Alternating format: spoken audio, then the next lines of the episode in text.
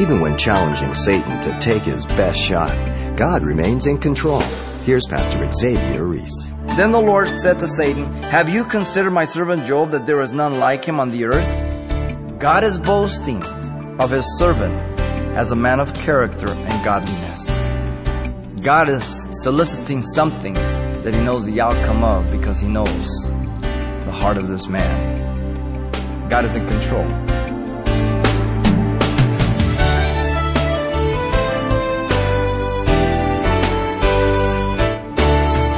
Welcome to Simple Truths, the daily half hour study of God's Word with Xavier Reese, Senior Pastor of Calvary Chapel of Pasadena, California. The narrow road leading to the kingdom of God isn't necessarily a walk down easy street. In fact, 1 Peter 4 mentions to not think it strange should any fiery trials spring up. Peter goes on to say that partaking in Christ's sufferings are ultimately to bring glory to God. But the one example above any other in all of Scripture in honoring God through suffering would have to be the Old Testament character of Job. Pastor Xavier begins our character study of Job with some introductory remarks. Let's listen.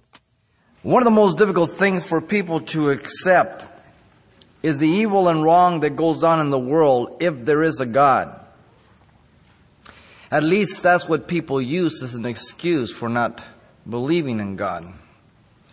In particular, if he is a God of love, how can he allow children to be born blind or deformed? How can he allow innocent people to be brutally murdered and abused? How can he allow injustices to go on and to continue? On and on. The failure is not in God, but the failure is to understand that all that goes on in this world is a result of the fall and man's continual rebellion against God. And I think that's clearly stated in Genesis as well as in Romans chapter 1. We want to do our will, we want to live as we want to, and then when things fall apart, we want to hang God for it. We say, well, I don't think it's right for God to impose His will on me, and I don't want to do it. So a person doesn't do God's will, and then when the consequences come, they say, God, why didn't you stop me? Well, He respects your will. Perfect gentleman. Yet despite of man's sin nature, and whose bent is towards evil, he does have some potential for good, but his bent is towards evil. So we don't deny that man has a capacity for good but his bent is towards evil. That we have to be very clear on. And yet God is able to transform him by his grace so that he can live above his sin nature if he submits himself to God. And there's the key to life. In studying Job, we hope to better understand the intricate partnership of God and sufferings that so often confound mankind. As usual, we're going to use three points to hang all our thoughts on. First, the book of Job. We're going to look at it. Then the man Job. And then we're going to finish with the integrity of Job. So let's begin with the book of Job. First of all, the book of Job fits into a type of literature genre. The book of Job is one of the five books which is categorized as poetry type of literature it is. It's poetry. Sometimes called books of wisdom. The five are Job, Psalm, Proverbs, Ecclesiastics, and Song of Solomon. The Jewish canon, Job is found between Proverbs and Song of Solomon, but under the Jewish writings, it's under the title The Writings. Remember, the Jewish canon is divided into three sections law, prophets, and the writings.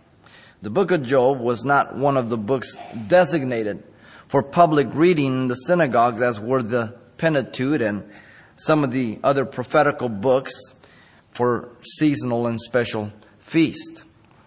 The book was more for private reading. Now in our English canon, it's divided into five sections. The law, the first five books of Pentateuch, books of Moses, sometimes called. History, Joshua to Esther. Poetry, I gave it to you, Job, Song of Solomon, all the way through there. The major prophets, you have Isaiah, Jeremiah, Ezekiel, and Daniel. And then, of course, the minor prophets from Hosea on down to Malachi. Now remember that the major and the minor, the difference between those is not an importance, but in the length of the book, but that logic doesn't even follow because some of the minor prophets are longer than Daniel, the major prophets. Now Hebrew poetry is contrary to our form of rhyme and rhythm and sound. We rhyme. The bell went well. Oh, poet. That's not Hebrew poetry. Hebrew poetry rather focuses on the ideas of parallelism to emphasize the message and meaning, whether it be in contrast or complements. The book has been said to be the poetical genius of Israel reaching its noblest height in range of imagination and sustained splendor of diction, a foremost place almost among the masterpieces of the world's literature. Tennyson expresses the common feelings of literature critics when he pronounced it, quote, the greatest poem, whether of ancient or of modern times. It's an amazing book. To give you an example of, of Hebrew poetry, it's the thought that, that is carried on. For example, and you would, you would, what you would do is match and put capital A, capital B, capital C, and then wherever it matches, you would put A1, B1, C1, and you would see the crisscross. So you would say, I will not speak. That's A. The contrast on the next line would be in the middle, will not utter. The second part of the first one would be with my lips. The contrast to that would be and my tongue. And then the last part of the first sentence would be falsehood, and the complement would be deception. So it would be like this. I will not speak with my lips falsehood, and my tongue will not utter deception. It crisscross, acrostic. Boom, boom, boom, boom. And the thought is carried on. It can go in one line, two lines, three lines, or meters till it, it keeps focusing, focusing, and boom, and nails it at the end. But it's a thought, not a meter and rhyme. So there's a big difference between English and the Hebrew poetry. Now, the authenticity of the book. Some look upon the book of Job as a mere story, and they attempt to link Job to such stories as those of Babylon, Egypt, and Iran, and the Indian folklore. And they attribute Job to really an unknown author. The book of Genesis, by the way, mentions an individual called Jobab, which some believe may be Job himself in Genesis 36 33. The land of Uz is mentioned by Jeremiah. This is the location of Job. We're going to see that. You find that Jeremiah 25:20 and also in Lamentations 4:21. Ezekiel also attests to the existence of Job. You remember the context? It was in view of his ability to intercede before God for man.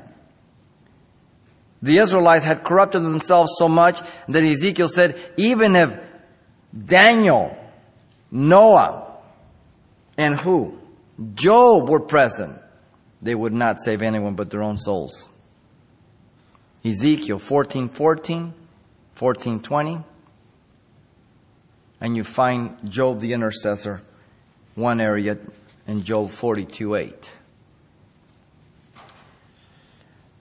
The New Testament, the book of James, also speaks of the perseverance of Job, using him as the object lesson of the Lord's compassion and mercy in James 5:11.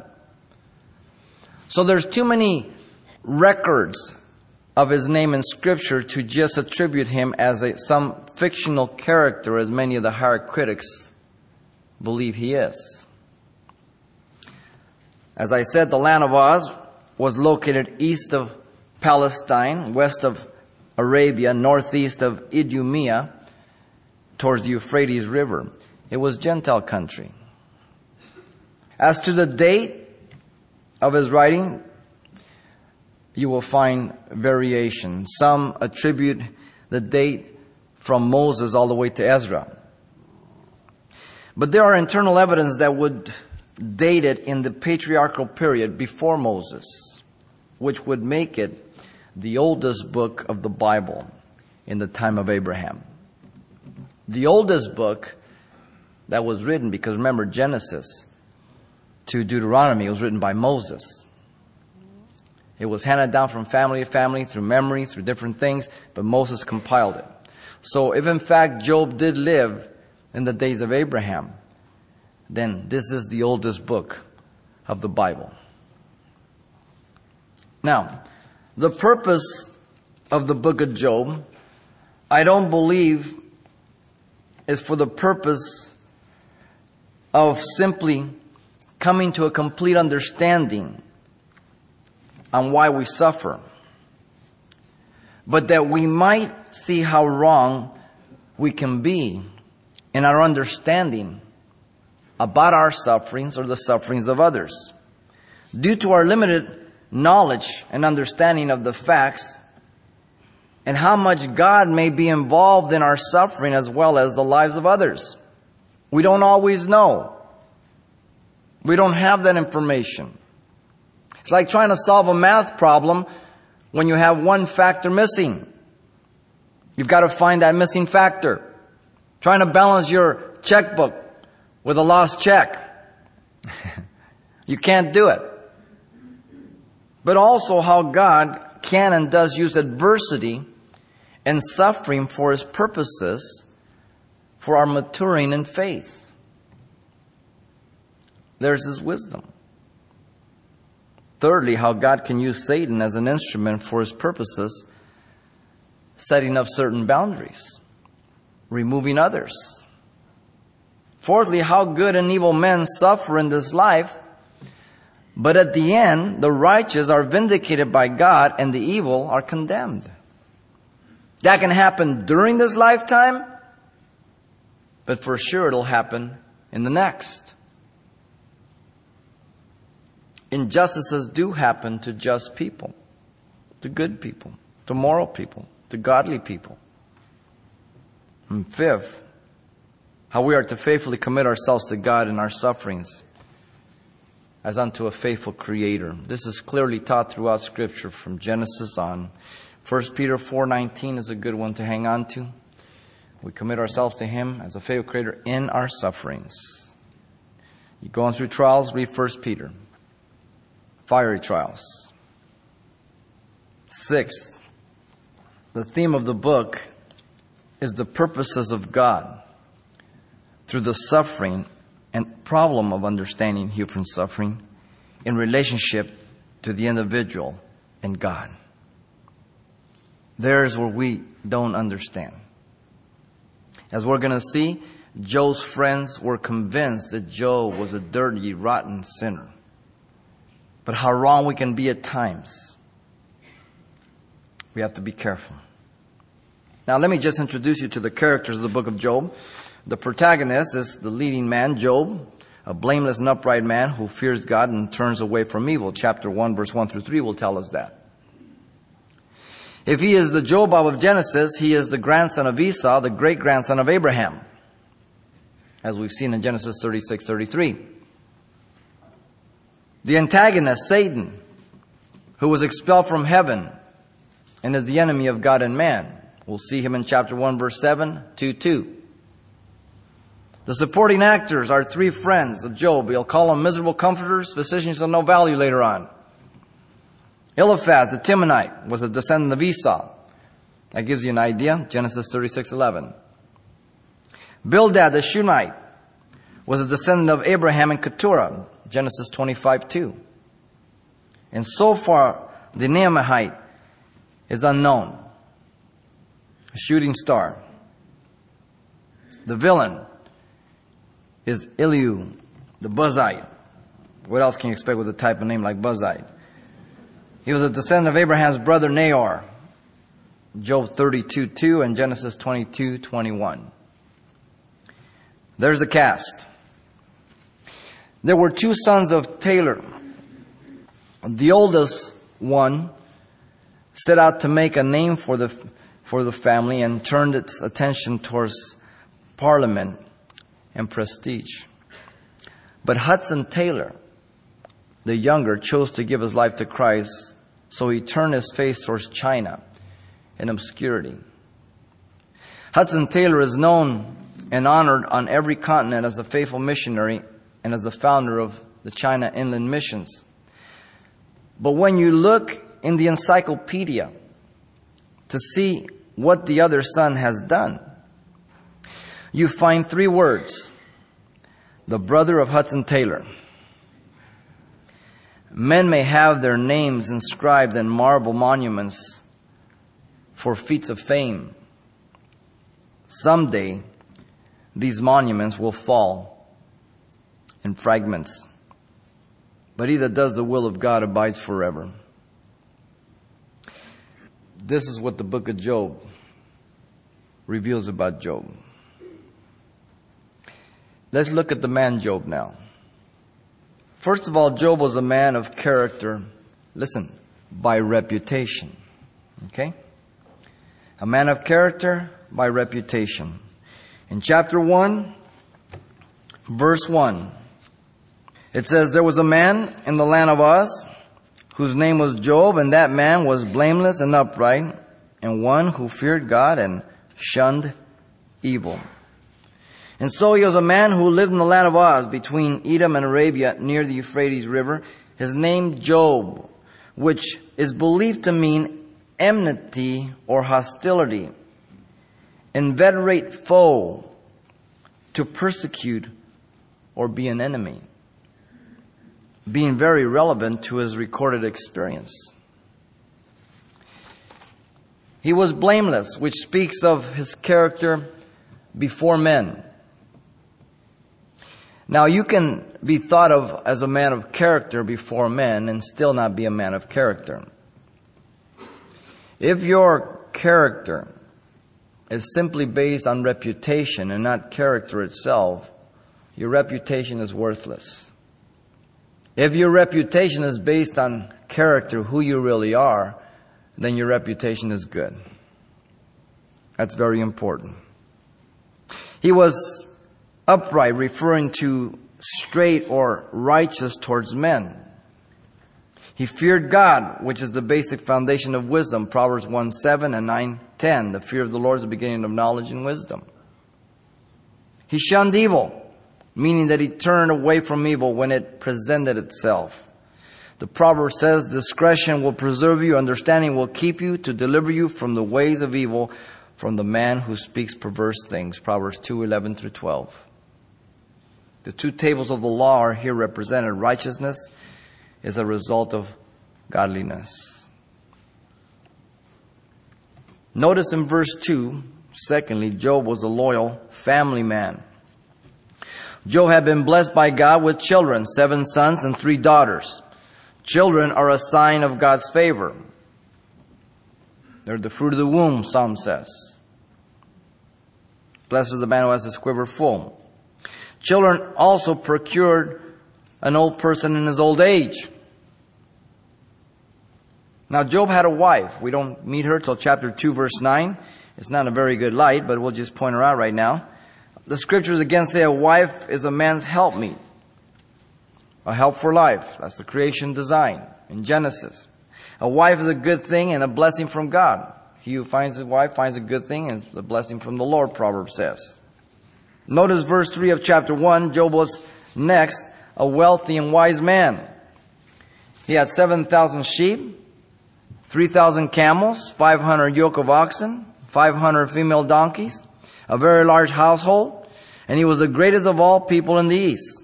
He was blessed by God with possessions and wisdom above all the men of the east.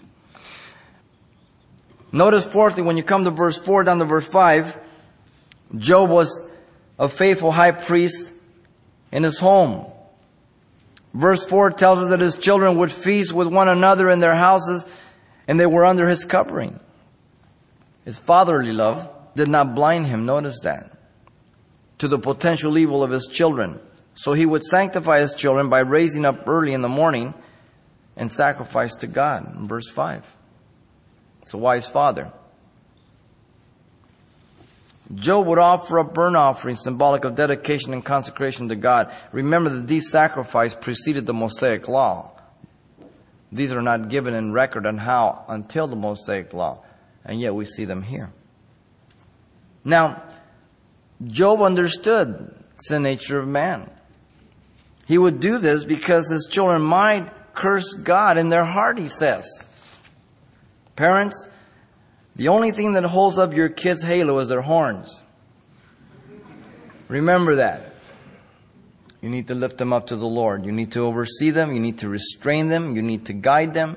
And you need to deal justly with them. Now, Job did this regularly as a faithful and loving father and high priest for his home. Notice, fifthly, here, Job was a man who God allowed to be tested through great sufferings. The first two chapters, remember, of Job are available to us now, but Job knew nothing about them. There are two scenes in heaven of Satan presenting himself before God and God speaking to Satan to consider his servant Job. He has no knowledge of this. You and I have the advantage of chapter 1 and chapter 2. He did not. The first scene deals with the test of Job's character. Chapter 1, verse 6 through 12. I want to walk you through it. Verse 6, the throne of God in heaven is the location as the sons of God come and present themselves before the Lord, and Satan also came among them. Satan has access to heaven. The scriptures tell us in Revelation one day he's going to be cast out of heaven. Right now he has access. He's the accuser of the brethren. Notice the initiator is God, verse 7 and 8. God inquires about Satan's activities. And the Lord said to Satan, From where do you come? So Satan answered the Lord and said, From going to and fro the earth and from walking back and forth in it. Notice God is the one who suggests the testing of Satan. So he's declared his activity is in the realm of the earth. Here's where his activity and kingdom is. This is where his focus is. He's the God of this world, 2 Corinthians 4 4. He's the prince of the power of the air, Ephesians 1, uh, 2, 1 and 2. Notice God is the one who suggests the testing of Satan, as I said. Then the Lord said to Satan, Have you considered my servant Job that there is none like him on the earth? A blameless and upright man, one who fears God and shuns evil? Underline the word consider. It's a military term indicating the most strategic location from which you might defeat Job. Have you scrutinized and looked for the weakest place in his life? Wow. Is God for him or against him? God is boasting of his servant as a man of character and godliness. God is not going to the ponies and hoping he wins. God is not at Vegas hoping that he strikes it rich. God is soliciting something that he knows the outcome of because he knows the heart of this man. Keep that in mind. Job was completely ignorant about the events and conversation of these first two chapters before the throne of God. If he would have had knowledge of these, do you think he would have had a difficult time as he's going to record? Of course not. You and I don't always know what's going on in heaven, and so we have a difficult time. And this recorded so we don't have a difficult time. God is in control. Pastor Xavier Reese, emphasizing the sovereignty of God through good times and bad, is our salvation. Now, today's Simple Truths character study is titled Job Part 1, and copies are available on CD to all who request one. Having your own copy is a handy way to study Scripture more in depth and at your own pace, but also a convenient way to pass on to someone else you might know that would appreciate its teachings. So once again, that title is Job Part 1. Request yours today by writing Simple Truths, 2200 East Colorado Boulevard, Pasadena, California, 91107. Or to make your request by phone, call 800 926 1485. Again, that's 800 926 1485. Or the address once again is Simple Truths, 2200 East Colorado Boulevard, Pasadena, California, 91107. And please help us by including the call letters of this station somewhere in your correspondence. This is helpful when we check on the impact of this outreach in your area. More on God's sovereign use of suffering when our character study of Job continues next time. Tell a friend and join Pastor Xavier Reese for more simple truths right here.